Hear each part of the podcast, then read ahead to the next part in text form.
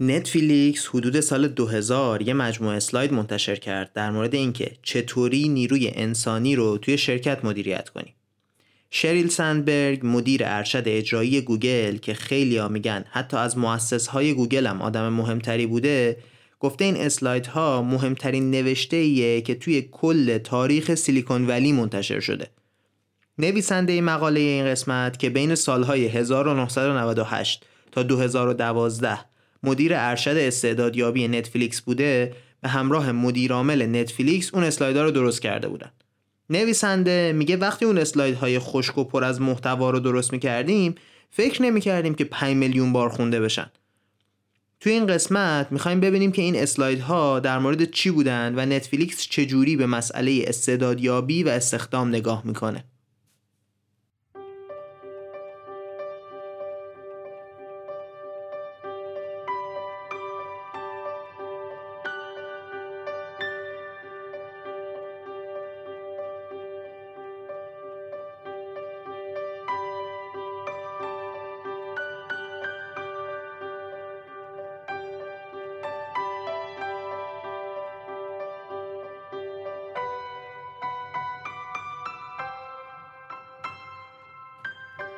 سلام.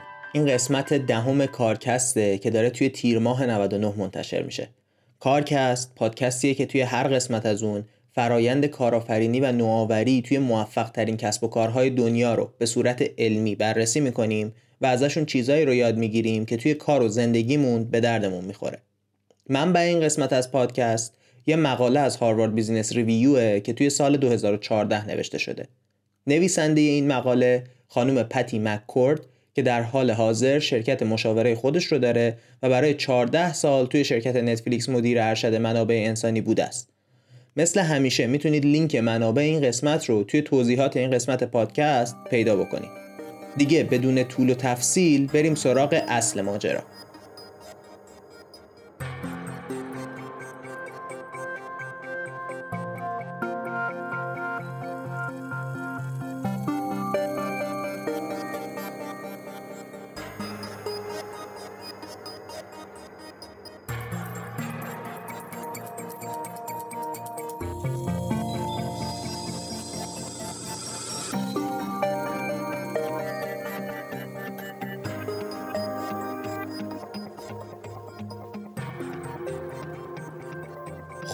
بذارید حرفمون رو با دو تا داستان از نتفلیکس شروع کنیم. اگه نتفلیکس رو نمی‌شناسید نتفلیکس پلتفرمیه که توش می‌تونید فیلم و سریال رو به صورت نامحدود ببینید. اونا توی دهه 90 میلادی کارشون اجاره دادن فیلم بوده و الان به مرحله رسیدن که حتی فیلم و سریال های عالی تولید می‌کنن که برنده جایزه های زیادی هم شدن. داستان اول در مورد سال 2000 که اونا می‌خواستن سهامشون رو توی بورس برای اولین بار عرضه بکنن. توی سال 2000 وقتی بحران مالی اتفاق افتاد و بعدش هم اتفاقات 11 سپتامبر و برجای دوقلو شرایط اقتصادی دنیا خیلی به هم ریخته بود. همین شد که نتفلیکس جای اینکه بتونه سهامش رو عرضه کنه مجبور شد یک سوم کارمندهاش رو اخراج بکنه. حدود 40 نفر از 120 نفر. پتی مککورد نویسنده مقاله که از اینجا به بعد پتی صداش می‌کنیم میگه که توی این حال و اوضاع ملت تصمیم گرفته بودن که به همدیگه برای سال نو دستگاه DVD player هدیه بدن. این شد که نتفلیکس با یک سوم کارمند کمتر مجبور بود به شدت بخش اجاره دادن دیویدی هاش رو گسترش بده و همه شدیداً زیر فشار کار بودن. خلاصه که پتی میگه به خاطر این زیر فشار بودن کارمندا من می‌رفتم باهاشون صحبت می‌کردم که بهتر متوجه بشم اوضاع چطوریه. یه بار شروع می‌کنه به حرف زدن با یکی از کارمندها به اسم جان. که حسابی هم مهندس موفق و عالی بوده. پتی میگه من فکر می‌کردم با این همه فشار و دردسر وقتی که با جان صحبت کنم امیدواره که بتونیم به زودی آدمهایی رو استخدام کنیم که کمکش کنن. برای شروع صحبت هم اصلا همین رو به جان گفتم. جان جواب داد حالا همچین عجله ای هم نیست. من اینطوری خوشحالترم. پتی میگه بعد از حرف زدنمون فهمیدم که مهندسایی که اخراج کرده بودیم همچین عالی هم نبودن. در واقع به سختی از پس کارشون برمی بعد از اخراجشون جان متوجه شده بود که داشته هر روز کلی وقت صرف می‌کرده که به این آدما توضیح بده چطوری کارشون رو درست انجام بدن. جان به پتی گفته که بهترین کاری که می‌تونید برای کارمندها انجام بدید اینه که فقط بهترین آدمها رو استخدام کنید. این حتی مهمتر از اینه که توی شرکت فوتبال دستی بذارید یا به همه نهار مجانی بدید. این از همه چی مهمتره. داستان دوم مال سال 2002 چند ماه بعد از وقتی که نتفلیکس بالاخره موفق میشه سهامش رو ببره توی بازار بورس. نتفلیکس اون موقع یه حسابداری داشته که از همون اول کار باشون همکاری می‌کرده. این خانم حسابدار خیلی هم باهوش و خلاق و سخت کوش بوده. مشکلی که وجود داشته این بوده که وقتی سهام شرکت توی بورس عرضه شده نیاز به مدل خیلی دقیق قانونی برای حسابداری بوده که اصلا این خانم از پسش بر نمی اومده حتی این کار نیاز به مدرک خاصی داشته که این خانم نداشتتش. پتی میگه ما دو تا انتخاب داشتیم. یا اینکه یه موقعیت علکی براش درست کنیم که توی شرکت بمونه و کارهایی که در توانشه انجام بده یا اینکه یه پاداش خیلی عالی بابت زحمات این چند سالش بهش بدیم و ازش بخوایم که از شرکت بره. پتی میگه روش اول رو بعد از سبک و سنگین کردن انتخاب نکردیم. کار درستی به نظر نمی اومد این شد که من رفتم که با این خانم حسابدار صحبت کنم و بهش پیشنهاد پاداش بدم. پتی میگه من خودم رو آماده کرده بودم برای دلخوری و دعوا و گریه. ولی چیزی که اتفاق افتاد کاملا متفاوت بود. خانم حسابدار قطعا ناراحت بود ولی درک می‌کرد که با داشتن این پاداش می‌تونه چند وقتی استراحت کنه و به این فکر کنه که کجا می‌تونه یه شغل خوب جدید پیدا کنه. پتی میگه ما از این دوتا اتفاق دو تا درس مهم گرفتیم. درس اول این بود که همیشه باید بهترین ها رو استخدام کنیم و درس دوم این بود که وقتی یکی از بهترین هامون به هر دلیلی دیگه برای موقعیتی که داره مناسب نیست باید ازش بخوایم که شرکت رو ترک کنه. حتی با وجود تمام زحماتی که توی شرکت کشیده. مدیرهای نتفلیکس با داشتن این دوتا درس توی ذهنشون 5 تا اصل در مورد نگاهشون به استخدام استعدادها درست کردن. توی این قسمت می‌خوایم ببینیم که این اصلها چطوری هستن.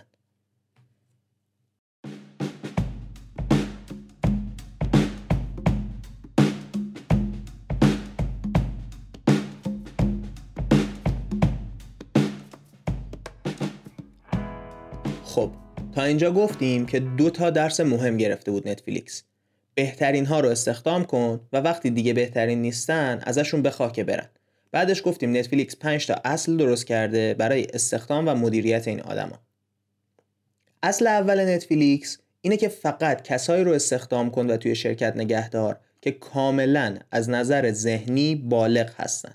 حالا این یعنی چی؟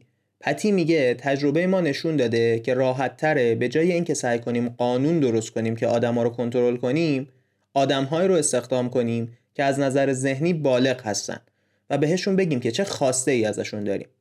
وقتی از آدما می‌خوایم که از منطق و عقل خودشون استفاده کنن هم نتیجه بهتر میشه هم قیمت تموم شده پایین میاد. نتفلیکس متوجه شده که اگه آدمهایی رو استخدام کنه که به منافع شرکت بیشتر از منافع شخصی خودشون اهمیت میدن 97 درصد همه کارمندها تصمیم درست می‌گیرن.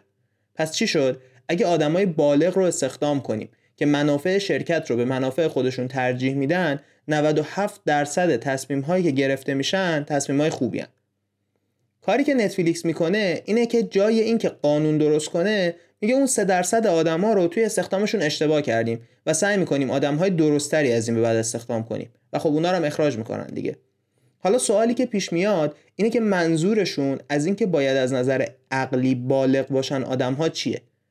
منظور از رفتار آدم های بالغ اینه که آدم ها بتونن هر مشکلی که پیش میاد رو با روی باز با همکارها و رئیسشون مطرح کنن. حالا بذارید دو تا مثال بزنیم که منظور پتی رو درستتر متوجه بشیم. قبل از اینکه شرکت بره توی بازار سهام نتفلیکس به کارمندهاش اجازه می‌داده که ده روز برای مسافرت مرخصی بگیرن. ده روز تعطیلات و استراحت توی خونه و چند روزی هم برای اینکه مریض بشن. روششون هم این بوده که هر کسی خودش میشمرده که چند روز مرخصی گرفته و حواسش بوده که از حد مجاز رد نشه. وقتی شرکت رفت توی بازار سهام سرمایه گذارها وحشت کرده بودن.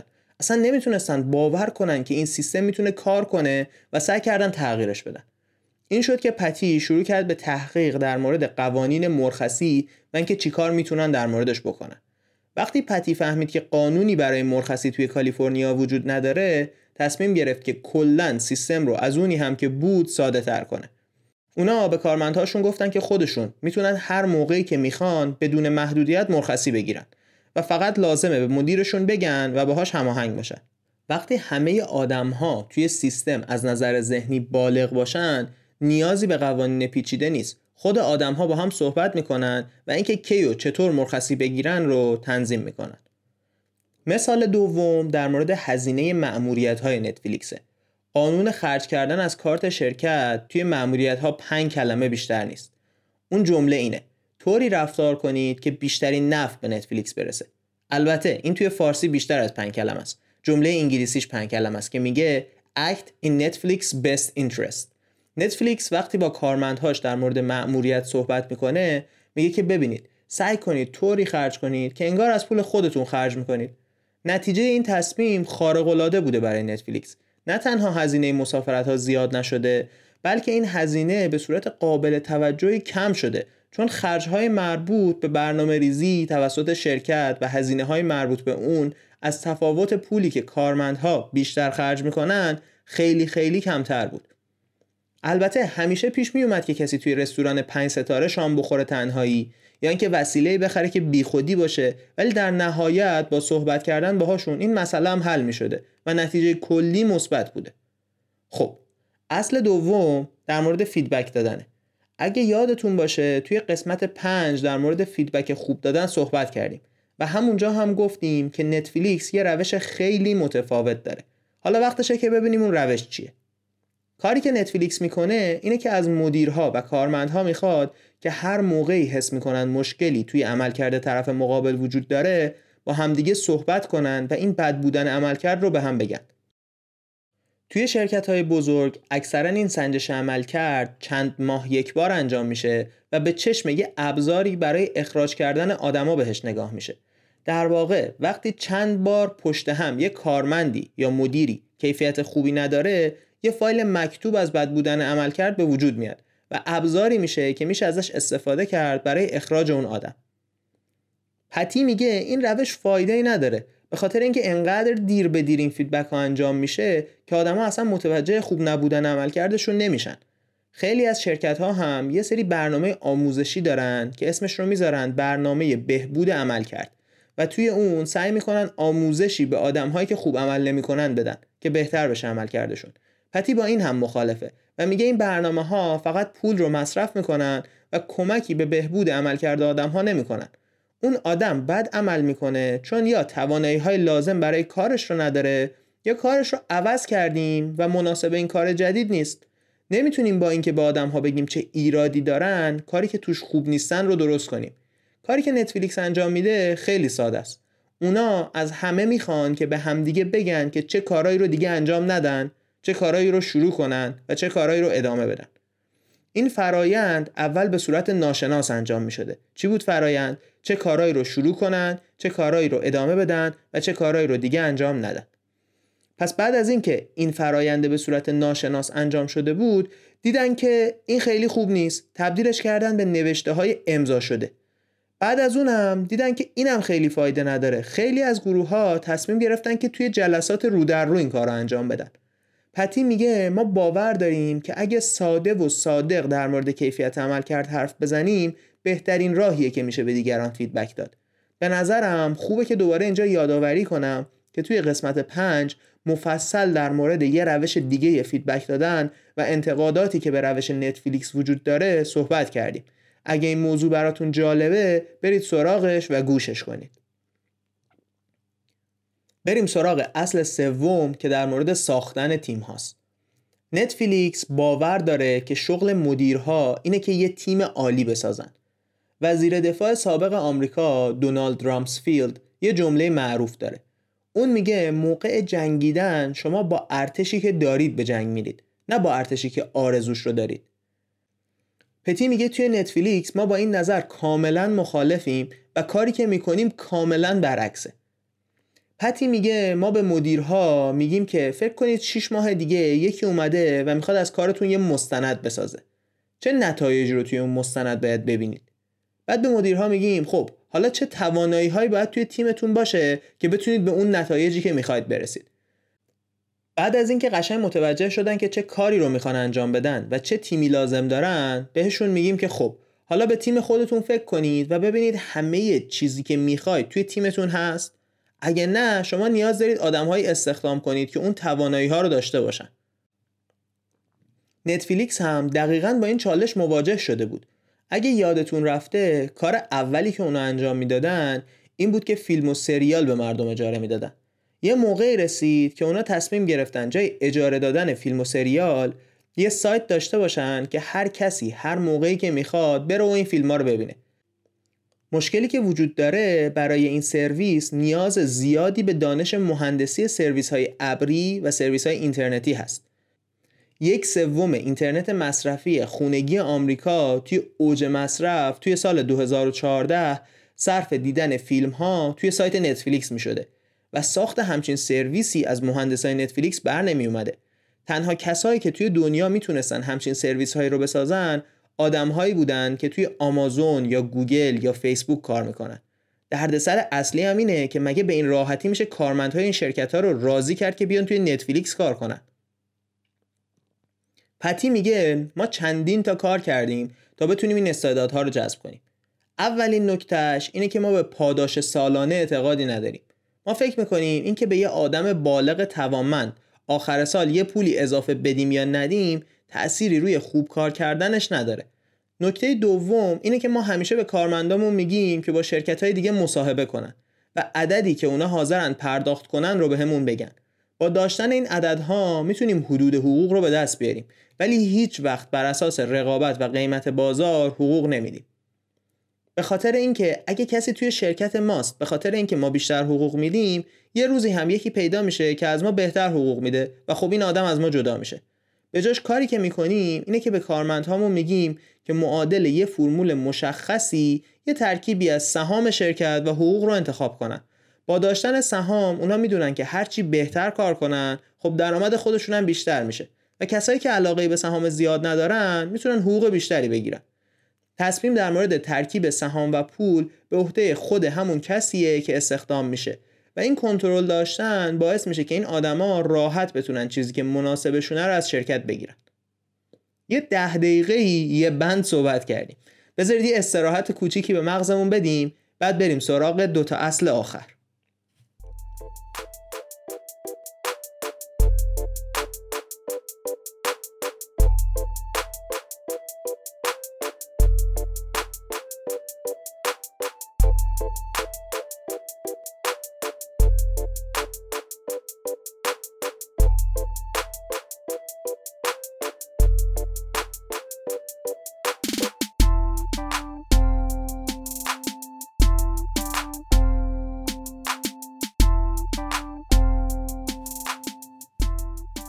اصل چهارم در مورد رهبر هاست بذارید اول یه مثال بزنیم. پتی میگه داشته از یه استارتاپی توی سان فرانسیسکو بازدید می‌کرده. خیلی جو جالبی هم داشتن. اونا حدودا 60 نفر بودن و توی دفترشون میز فوتبال دستی و بیلیارد داشتن. یه آشپز هم استخدام کرده بودن که هر روز برای همه کارمندا غذا میپخته. و از این داستانا دیگه. پتی میگه من از مدیر این استارتاپ پرسیدم به نظرتون مهمترین ارزشی که توی شرکتتون وجود داره چیه؟ مدیر خیلی قاطع جواب داد بازدهی. پتی بعدش یه سوال دیگه پرسیده. گفته که فکر کن یکی داره بیلیارد بازی می‌کنه و جلسش دو دقیقه دیگه شروع میشه و پنج دقیقه بیشتر نمونده که بازیش تموم بشه. باید بازی رو تا آخر بازی کنه و سه دقیقه دیر بره سر جلسه یا اینکه آخر بازی رو ول کنه که سر وقت برسه سر جلسه. مدیر استارتاپ شروع می‌کنه به توضیح و استدلال آوردن که حالا اب نداره بازیشو تموم کنه. پتی بهش میگه یه دقیقه وایسا. تو همین الان به هم گفتی که بازدهی مهمترین ارزش استارتاپ شماست. چطوری میشه که مهمترین ارزشتون بازدهی باشه ولی یه نفر به خاطر بازی بیلیارد بقیه رو معطل نگه داره توی اتاق جلسه؟ چیزی که اینجا وجود داره اختلافیه که توی ارزش ها و رفتارهای رهبرا وجود داره. اونا توی ذهنشون یه چیزی رو به عنوان ارزش می‌بینن ولی توی رفتارشون چیز دیگه ای رو نشون میدن و این باعث میشه که فرهنگ درست توی سازمان ایجاد نشه. پتی سه تا نکته مهم در مورد رهبرها میگه. نکته اول اینه که خیلی وقتها رهبرها جوی رو می‌سازن که با واقعیتی که توی ذهنشونه خیلی متفاوته. مثل مثال شرکتی که در موردش صحبت کردیم. مشکل اونجایی بدتر میشه که خیلی از رهبرها خودشون هم به تعهداتی که دادن عمل نمی‌کنن. مثلا وقتی میان توی جلسه با اسلاید هایی که معلومه کلا یک ساعت قبل از جلسه آماده شدن. یا چیزای شبیه این. این رفتارها باعث میشه که کارمندا هم شبیه همین فرهنگ غلط بشن و کار رو اونطوری که باید توی استارتاپ جلو نبرن. مشکل دوم اینه که رهبرها خیلی وقتها نمی‌تونن به اکثر کارمندها توضیح بدن که چی باعث میشه که شرکت پول در بیاره؟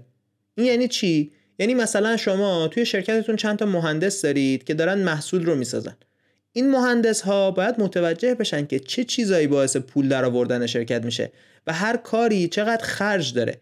اگه همه آدم ها توی شرکت نتونن متوجه دخل و خرج شرکت بشن نمی‌تونن کارها رو طوری انجام بدن که سود رو بهینه کنه. خیلی مهمه که یه رهبر بتونه دخل و خرج شرکت رو خوب مدیریت و بهینه کنه و این بدون اینکه کارمندها بدونن کسب و کار چجوری کار می‌کنه غیر ممکنه. مشکل آخر رهبرها هم اینه که بعضی وقتا وقتی شرکت بزرگ میشه ارتباطشون رو با همه کارمندها از دست میدن و مشکلات بخش های مختلف رو دیگه درک نمی‌کنن. روی این موضوع دیگه خیلی عمیق نمیشیم چون خیلی ربطی به موضوع ما نداره. اگه دوست داشتی توی بخش منابع می‌تونید از توی خود این مقاله این بخش رو با دقت بخونید. آخرین اصل در مورد کساییه که توی بخش منابع انسانی شرکت ها کار می‌کنن.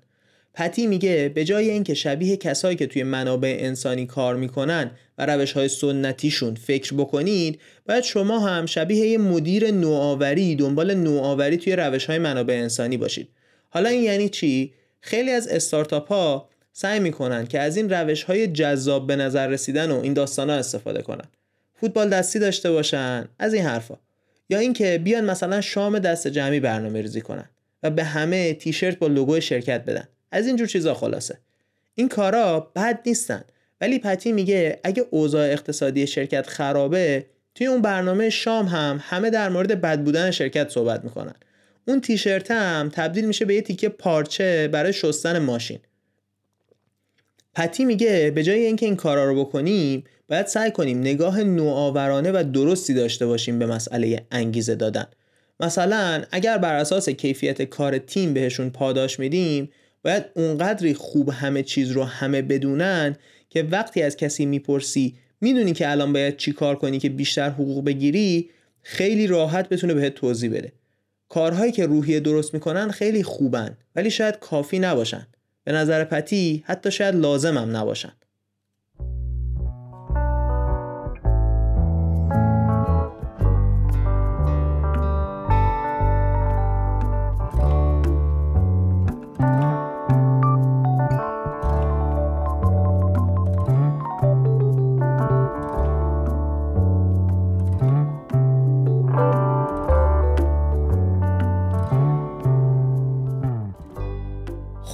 دیگه رسیدیم به آخر این اپیزود.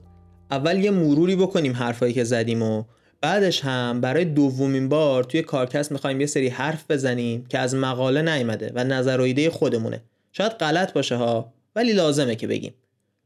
خب اول دو تا داستان در مورد اتفاقهایی که توی نتفلیکس افتاده بود گفتیم و فهمیدیم که نتفلیکس باور داره مهمترین کاری که می‌تونه برای کارمندهاش انجام بده اینه که بهترین استعدادها رو استخدام کنه. بعدش در مورد این حرف زدیم که اونا متوجه شدن وقتی که یکی از کارمندهاشون دیگه برای شرکت مناسب نیست باید ازش بخوان که از شرکت بره. بر پایه این دوتا تجربه پنج تا اصل درست کرده بود پتی. اصل اول این بود که فقط افرادی که کاملا از نظر ذهنی بالغ هستن رو استخدام کنیم و به همونا فقط بها بدیم. اصل دوم این بود که صادقانه در مورد عملکرد آدما باهاشون حرف بزنیم و بهشون بگیم که چه کارهایی رو بکنن و چه کارهایی رو نکنن. اصل سوم این بود که مهمترین وظیفه مدیرها اینه که تیمهای عالی بسازن. اصل چهارم این شد که رهبرها وظیفه دارن که یک فرهنگ درست درست کنن. و اصل آخر این بود که مدیرهای منابع انسانی باید سعی کنن مثل یه مدیر نوآوری کارهای نوآورانه بکنن. حالا که این اپیزود رو جمع بندی کردیم می‌خوام یه حرفی بزنم که در واقع در مورد همه اپیزود است. وقتی که میایم از یه شرکت یا یه آدم بزرگ صحبت می‌کنیم همیشه موافقها و مخالفهایی که خیلی وقتها به همون بزرگی هستن وجود دارن. روش نتفلیکس یا روش آمازون یا قبلتر از اون روش جنرال موتورز شدیداً بر پایه روش های کمی برای اندازه گرفتن عملکرد آدم ها هستند. شاید بشه گفت تا حدی وجهه انسانی بودن ازشون گرفته شده. در مقابلش مثلا فیسبوک یا گوگل اینا جو دوستانه تری دارن و کمتر به این روش های مبتنی بر عملکرد کمی اتکا می‌کنن. اگه بخوایم یه مثال از گوگل بزنیم می‌تونیم از اپیزود سه حرف بزنیم که روش گوگل برای ساختن بهترین تیم ها با وجود علمی و کمی بودن بیشتر روی وجه انسانی آدم ها تمرکز کرده بود در مقابل توی نتفلیکس اونا اومدن با روش های مالی و سهام سعی کردن بهترین تیم ها رو از نظر تخصص بسازن.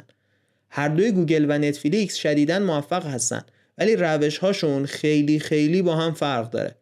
قطعا هیچ کس نمی‌تونه بگه که کدوم روش بهتر یا درست تره هر شخصیتی احتمالا مناسب یکی از این روش هاست و هدفمون از اینکه از جنبه های مختلف و هر موضوعی نگاه می‌کنیم اینه که بتونیم با فهمیدن هر کدوم از این نگاه ها راهی که برای خودمون درستتر و بهتر به نظر می‌رسه رو انتخاب کنیم.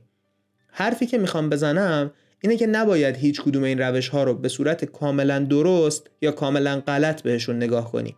باید سعی کنیم از هر کدومشون درس بگیریم و چیزایی که به درد زندگی خودمون می‌خوره رو ازشون استخراج بکنیم.